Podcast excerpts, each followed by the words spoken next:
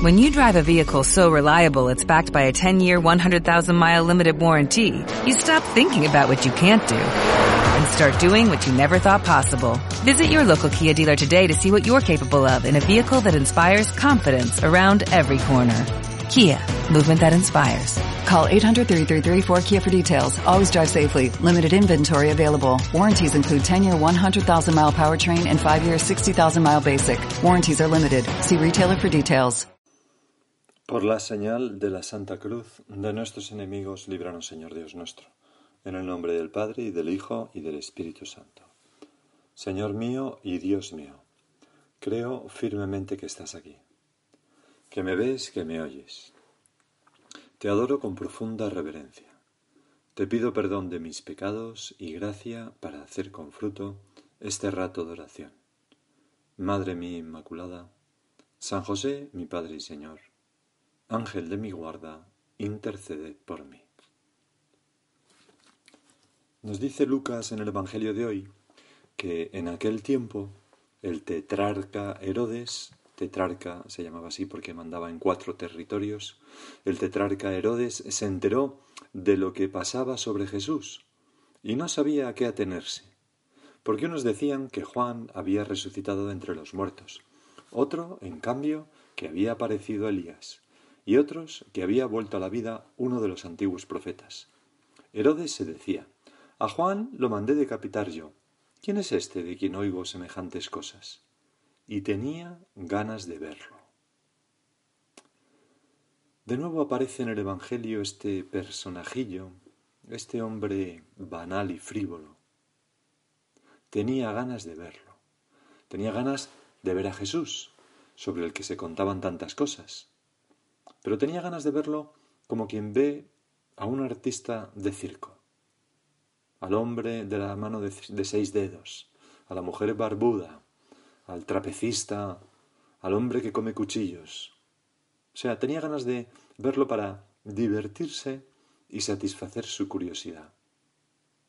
No quería verte, Señor, para creer, para fundar su vida sobre ti, porque estaba demasiado apegado a su poder, a su mundo, a su placer, a sus deseos como para cambiar, ni se planteaba cambiar.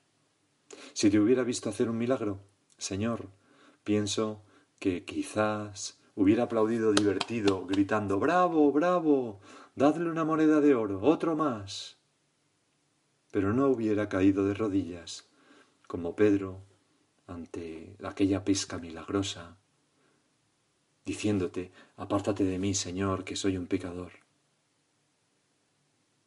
Si te hubiera mm, oído predicar en el Sermón de las Montañas, por ejemplo, y te hubiera oído decir las bienaventuranzas, bienaventurados los pobres, bienaventurados los que sufren, los que lloran, bienaventurados los limpios de corazón, bienaventurados los que son perseguidos, los mansos, los misericordiosos, etc pues no, no habría sentido renacer en su corazón la esperanza de, un más allá lleno de dicha a pesar de las dificultades de esta vida. No habría sentido como la ilusión de saber que, que se hará justicia, sino que hubiera sonreído burlonamente, hubiera dado con el codo a su mujer y le diría, este hombre es un pirado.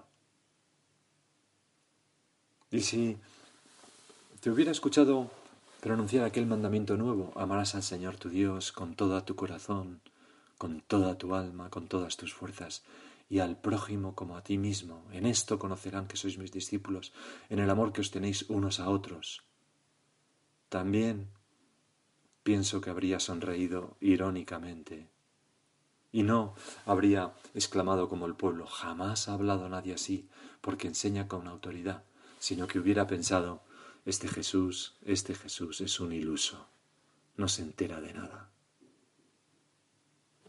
Así, así era este hombre. Por eso, Señor, lo primero es, mm, bueno, pedirte por él, ¿no? Porque no sabemos dónde está. Pedirte por él. Pero también, Señor, decirte que qué horror, no me dejes ser así, un hombre hueco, una mujer vana, una persona frívola, en definitiva. Que, que, que, que si yo me pierdo no sea así, Dios mío. De una manera tan tonta. No digo que no sea atractivo en algunas cosas, pero, de una manera tan, tan superficial, ¿no? En una meditación, el 29 de agosto de 1937, en plena guerra civil, amenazado de muerte, eh, refugiado en la, legación de Honduras de Madrid, San José María predicaba a un grupo de hijos suyos que le acompañaban. Perseverar. Se me vienen a la memoria aquellas palabras de un santo. Comenzar es de muchos, seguir de pocos. Y ahora viene lo que me quería fijar más bien.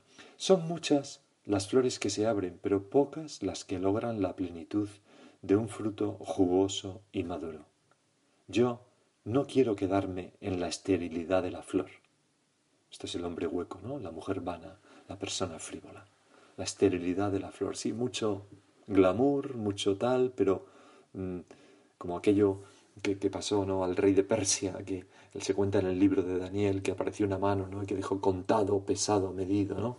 Te, he pesado y te he encontrado falto de peso.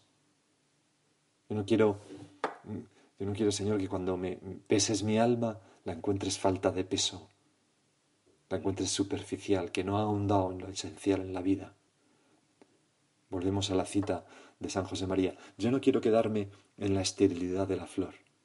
Quiero llegar a la fecundidad del fruto. No quiero tampoco quedarme rezagado, confundido entre una multitud sin, sin ideales.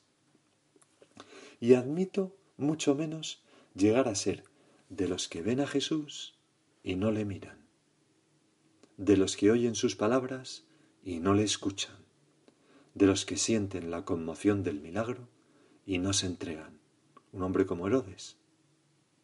¿Cómo sostendré sinceramente que amo a Jesús sin luego entregarme? No, entregarme, sí, pero eficazmente, con perseverancia.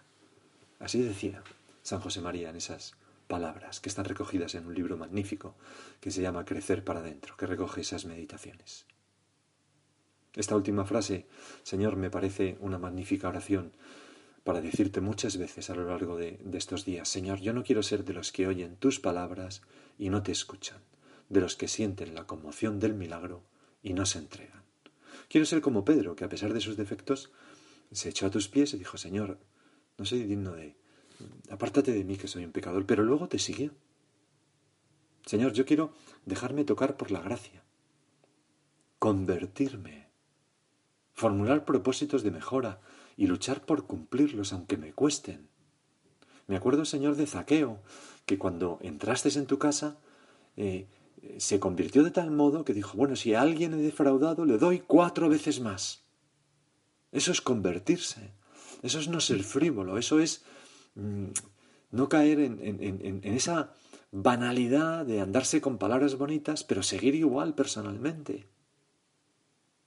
Como aquel viejo chiste, no es muy tonto, que van en un safari, en, un, en una barca por un río de aquellos, de África y entonces se hunde la barca, por lo que sea, el barco, y, hasta la gente por allí y tal, y entonces llegan los cocodrilos que se les ve venir y una de las chicas, una pijilla, ¿no? Que había ido ahí de caza, pues le dice a la amiga, oye, mira qué bien organizado, tienen chalecos Lacoste. No, no, no son chalecos, son cocodrilos, te vas a enterar. Eh, la frivolidad es, es, es no andar en la realidad, no, no, no darnos cuenta de quiénes somos, de cuánto debemos a los demás y a Dios, y, de cuánto, cuánto tenemos que hacer por los demás. Por eso, un buen antídoto contra la frivolidad me parece, Señor, que es la humildad de estar siempre aprendiendo. No creer que lo sabemos todo, pero aprendiendo de todos los que nos rodean, de la chica de servicio que tenemos en casa, de su vida tan dura, quizás, y cómo ha salido adelante en esas dificultades con una sonrisa en, en sus labios, que, que, son un ejemplo para nosotros. Aprendiendo del Papa, de los obispos o del sacerdote de mi parroquia que me predica cada domingo y que me dice las cosas que me conviene oír. Aprendiendo de, de, todas las personas que me rodean, sin intentar o sin pretender hacer de mi experiencia la fuente de la verdad, porque no lo es. Benedicto XVI de quien es esta frase, añadía, la fe es salir de lo propio. salir de lo propio, abrirme a... porque el frívolo no ve más que su ombligo. Y cree que, que lo que él ve, pues es así.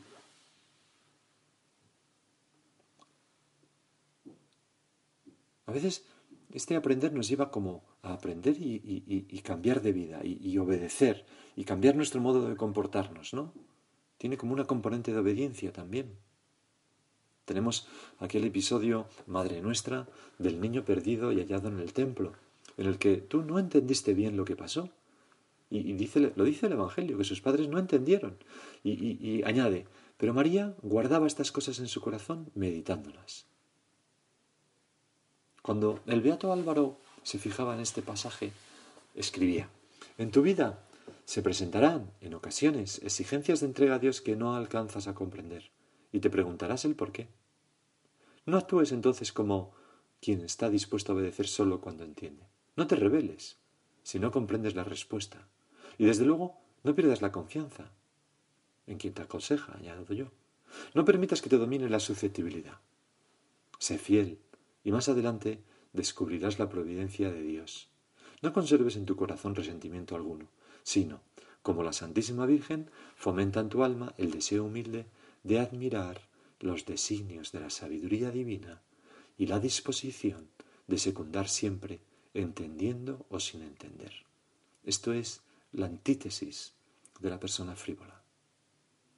Señor, ayúdame a a estar siempre aprendiendo de ti en primer lugar, de los acontecimientos, sin quejarme, sin rehuirlos. Otro antídoto para la frivolidad, pues la compasión con los que sufren, sufrir con ellos. Ahora, cuando vemos una noticia, recuerdo un chiste de hace ya muchos años, cuando estalló aquella guerra en Sarajevo, ¿no? Pues que, se decía que están dos pijillos hablando y dice, oye, ¿te has encontrado, te has enterado de los Sarajevo? Y el otro le responde, no me digas que no hay nieve. Es como gente que todo lo ve por su canuto. No es más un chiste, no, no quiero meterme con unas personas o con otras, ¿no? Les puede pasar a cada uno. Una niña que sufre enormemente encierra más sabiduría que yo con todo mi conocimiento y mi bienestar. Por eso hay que arrodillarse ante el sufrimiento con reverencia, porque tiene tanto que enseñarnos, Señor. ¿Cuántas veces nos ha enseñado una conversación con un pobre, con una persona necesitada, con una persona enferma? Hemos descubierto tanta nobleza de carácter en ellos, nos han dado tantas lecciones, nos han hecho recapacitar sobre nuestra vida, cómo nos ayuda a ir a, a visitar y, a llevarles algo, algo, lo que podamos a estas personas, las personas necesitadas, porque parece que son ellos los necesitados, pero en realidad nos enseñan ellos a nosotros. Compasión con los que sufren, para no pasar, Señor, nunca por alto a quien tengo a mi alrededor y lo está pasando mal, que yo no sea frívolo, superficial, para no darme cuenta. Acuérdate que yo me acuerde, Señor, del rico y el pobre Lázaro que el rico ni se daba cuenta de que había en la puerta de, su, de su, casa un, hombre que desearía llenarse de las migajas, pero no se la daban de su banquete. No se dice que el rico fuera malo, sino que es que era frívolo, vano, vacío, es que no se daba cuenta, no, no tenía ojos humanos para mirar humanamente a los humanos. Otro antídoto, pues el sacrificio por amor. En el Evangelio se ve tantas veces como los discípulos han de abandonar su modo de ser para hacerse al modo de ser de nuestro Señor.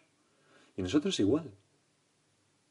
Por hacernos en primer lugar a ti, Señor, pero también por hacernos a aquellos con los que convivimos, el marido a la mujer, la mujer al marido, los hijos a los padres, los padres, en fin. San José María, en un punto de forja, decía, has de tener personalidad, de acuerdo, pero la tuya ha de ser conformarse a Jesucristo. Señor, ¿A quién me estoy conformando yo? ¿A, dónde voy? ¿Cómo estoy evolucionando? ¿En qué me estoy convirtiendo? ¿En qué estoy? ¿Estoy en esa adolescencia perpetua que cuesta sacudirse incluso a los treinta o los cuarenta años? Con música, ropa, modos de una eterna y falsa juventud. Señor, yo no quiero ser joven si eso significa frivolidad. Quiero ser joven si eso significa ser una persona enamorada de ti y de las almas. Nosotros queremos ser maduros y así poder servir a la iglesia. Y se puede ser una persona de 15 años madura. Relativamente, ya me entiendes. Y se puede ser una persona de 40 años inmaduro. San José María también hablaba de que hemos de guardarnos el carácter en el bolsillo, ¿no? No nos vaya a ocurrir una cosa tristísima, que en una ocasión oí una persona, ¿no? Casada, 38 años, un hombre, cuatro hijos y estaba divorciándose y me... ¿Por qué no quería dejar de salir con sus amigos de copas? Es que si no, no descanso. Pero, pero, pero qué barbaridad, pero qué... El eterno adolescente. La frivolidad. Y tenemos que pelear, porque hay cierto atractivo en la frivolidad. Hay cierto atractivo en esa risa vana de ja, ja, ja, ja, ja, ja, en el chiste fácil. De hecho, Chesterton define la frivolidad como el intento de alegrarse sin nada sobre lo que alegrarse. Me parece genial. ¿No? Mucha risa, mucho bullicio, pero ¿de qué? O hay mucho atractivo también en esas otras manifestaciones de frivolidad que pueden ser, pues el ser muy popular, bien recibido en todas partes, estar a la última no de ropa, sino de todos los cotilleos de los demás, en ser la sal de todos los platos, en ser admirados y notar que los demás buscan nuestra compañía, nos invitan, en el easy talk de jiji, jaja, que, que, bien lo está contigo, no sé qué. Pero sin, sin, pondus, sin fondo, ¿no? Sin, no sé. San, el bueno de San Gregorio Magno, que estaba tranquilamente allí rezando y, creo que era, eh, bueno, eh, como un poco retirado del mundanal ruido, como quien dice, ¿no? Y, entonces fue elegido eh, bueno, papa, lo cual, además, en unos años que el papa pues era una autoridad no solamente eclesiástica, sino política, ¿no? Entonces, pues claro, le metieron en un berenjenal considerable. Y entonces él, pues, eh, escribía, ¿no? En una de sus homilías, se quejaba un poco, decía, además, muchas veces, obligado por las circunstancias, tengo que tratar con las personas del mundo, lo que hace que alguna vez se relaje la disciplina impuesta a mi lengua. Porque si mantengo en esta materia una disciplina rigurosa, sé que ello me aparta de los más débiles y así nunca podré atraerlos donde yo quiero. Y esto hace que con frecuencia escuche pacientemente sus palabras, aunque sean ociosas.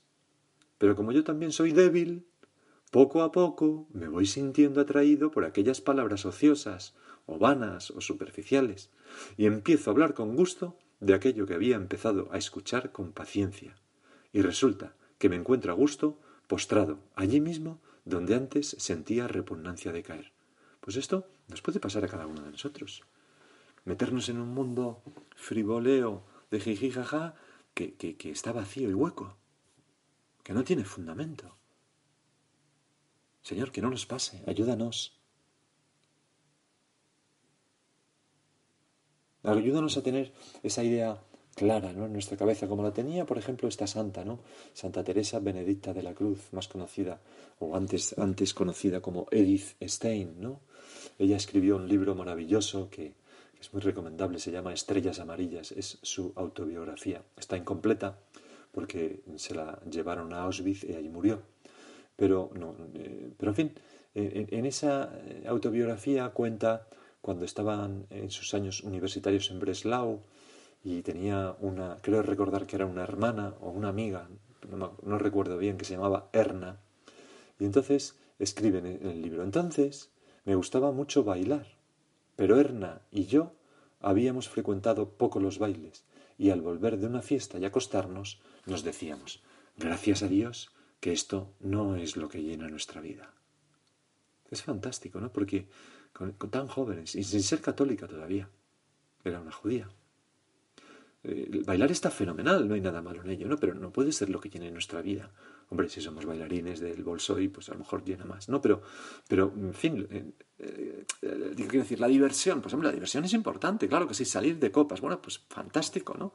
Y sobre todo si uno es joven, o con unos matrimonios, con otros matrimonios, pero eso no puede ser lo que llene nuestra vida.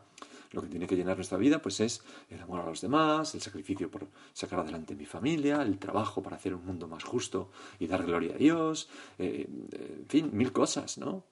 Cambiar el mundo, acercar las almas a, su felicidad, no el estar todo el día con un gin tonic, que está muy bien y que no tiene nada malo, ¿no? Y que habrá que estar muchas veces. Bueno, ¿y cómo luchar? Porque ya digo que, la frivolidad pues, pues es atractiva. Antes hemos dicho unos cuantos eh, antídotos, pero, pero quizás el pasaje de las tentaciones de Jesús nos da una clave. Ese pasaje comienza así. Jesús, lleno del Espíritu Santo, regresó del Jordán y fue conducido por el Espíritu al desierto, donde estuvo cuarenta días y fue tentado por el diablo.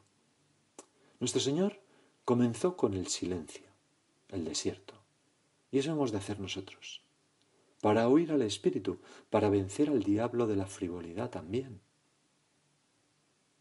Tenemos, Señor, que recogernos en silencio, como estamos haciendo ahora en este rato de oración como hacemos en silencio muchas veces sin escuchar ninguna meditación, sino nosotros, tú y yo, Señor, a solas, que es muy necesario, porque si no, nuestra vida interior, eh, pues estaría demasiado influenciada por otra persona y no por el Espíritu Santo.